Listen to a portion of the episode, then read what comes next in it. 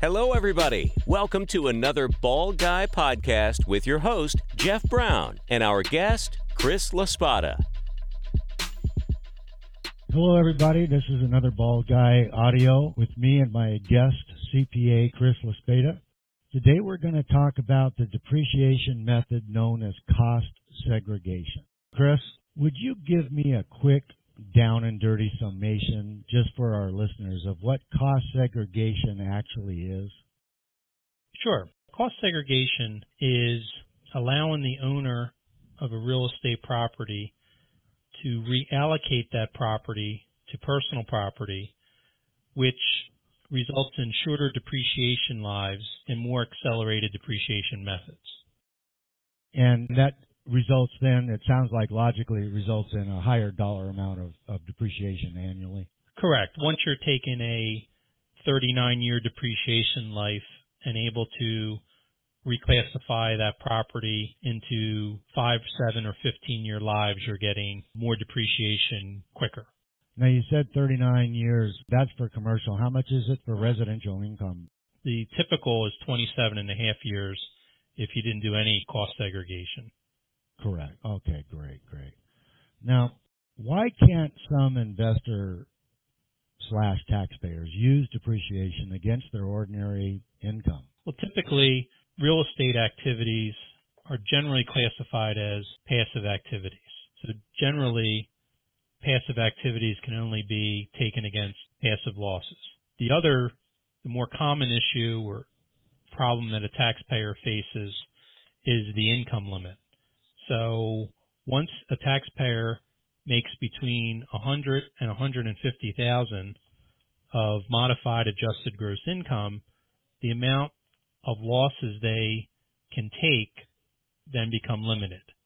So for example, if you make 100,000 modified adjusted gross income, you could be eligible to take a $25,000 loss.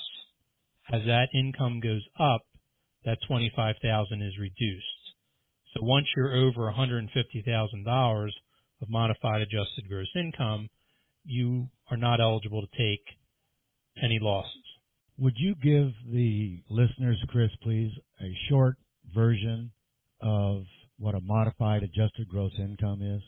Yeah, modified adjusted gross income, I mean, it's typically your adjusted gross income, which is on page one of your 1040 it's the last line on the page.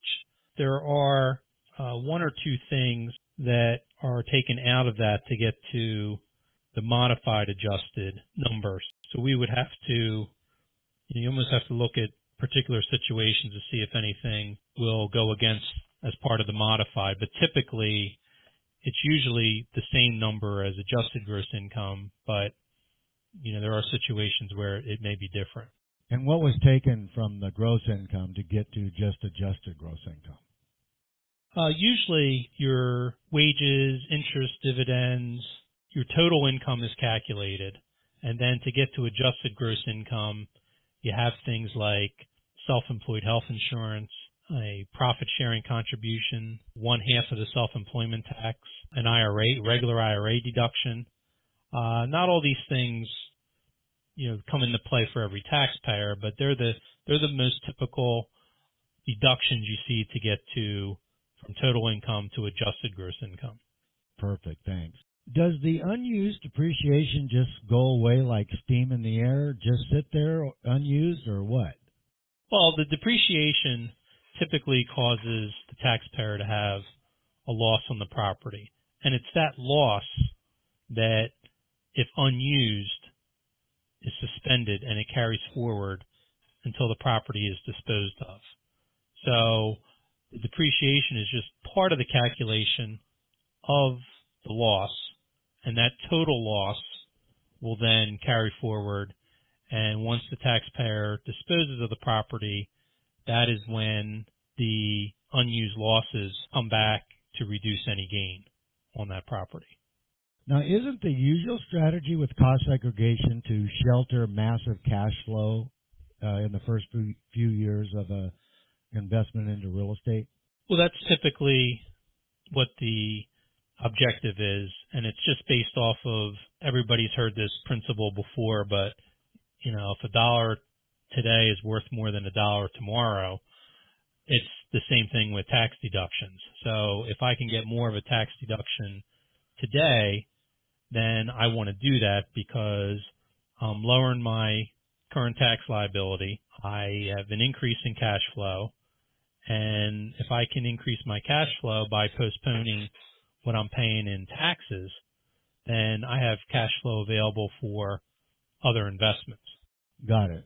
Now, my strategy is the other side of that same coin, Chris, where we're we're not trying to have a lot of cash flow. We're trying to have maybe a a five to seven percent cash on cash return, but increase the depreciation dollars per year via the cost segregation approach. This results in saving quite a quite a few dollars every year, thousands of dollars, usually five figures of, of this kind of depreciation every year on the sidelines. Now, when they do go to sell, the agenda at that point is to sell it. You have a capital gain. You're going to have uh, uh, another tax called depreciation recapture, which is typically more expensive than the capital gains tax rate. And you take that unused depreciation, apply it to your personal income in the year of sale. That allows you to shelter much of your personal income that you couldn't before, but now the IRS cannot hang their hat on that hook because you don't own the real estate anymore, therefore you can bring it forward like you've already said. Now that said, do you find that typically the losses can offset the majority of, and sometimes even all of that tax liability at sale? It depends. Uh, it, it generally depends on you know, what your other activities are. I mean, if it, if we're just talking about just the one property, you know, typically we would have losses that be able to, you know, offset or reduce, I should say, potential gains. Got it. So so let's let's say they make two hundred thousand at their job, and uh, at that point that's that's the taxable income, and they had seventy five thousand of unused depreciation at sale, and they were in a high tax state, say like California. That seventy five would then be those those losses would carry forward. That seventy five thousand in loss would carry forward, and then their CPA, uh, let's say it's you, Chris, before you even sharpen your pencil, it seems like those losses would would imply that they didn't make 200 taxable. They made 125 taxable before you even sharpened your pencil. As long as we're making the assumption that the property was disposed of in that year. Oh, that's the exact assumption. In other words, we're saying if they sold it in 16, when they go to do their taxes for for the calendar tax year 16, they're going to owe taxes on the sale, and they're going to have that that loss carry forward for that year's tax return. Is that correct? Correct. Okay. So then is my statement fairly accurate that the 75 would would offset 75,000 of income that year? Yeah, in the year of disposal, any unused loss uh, is is deducted in full.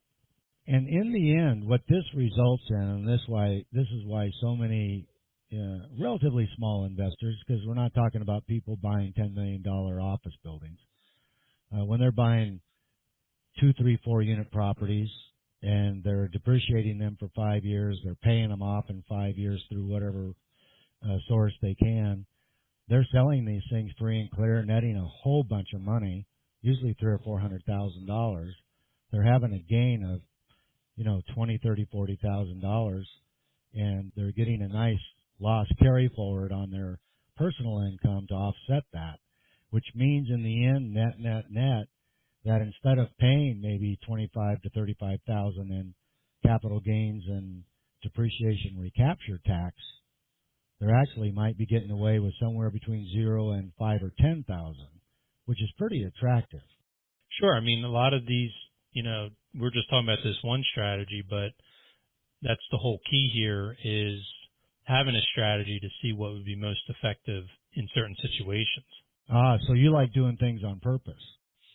Correct. I love it. That's why we call it purposeful planning, people.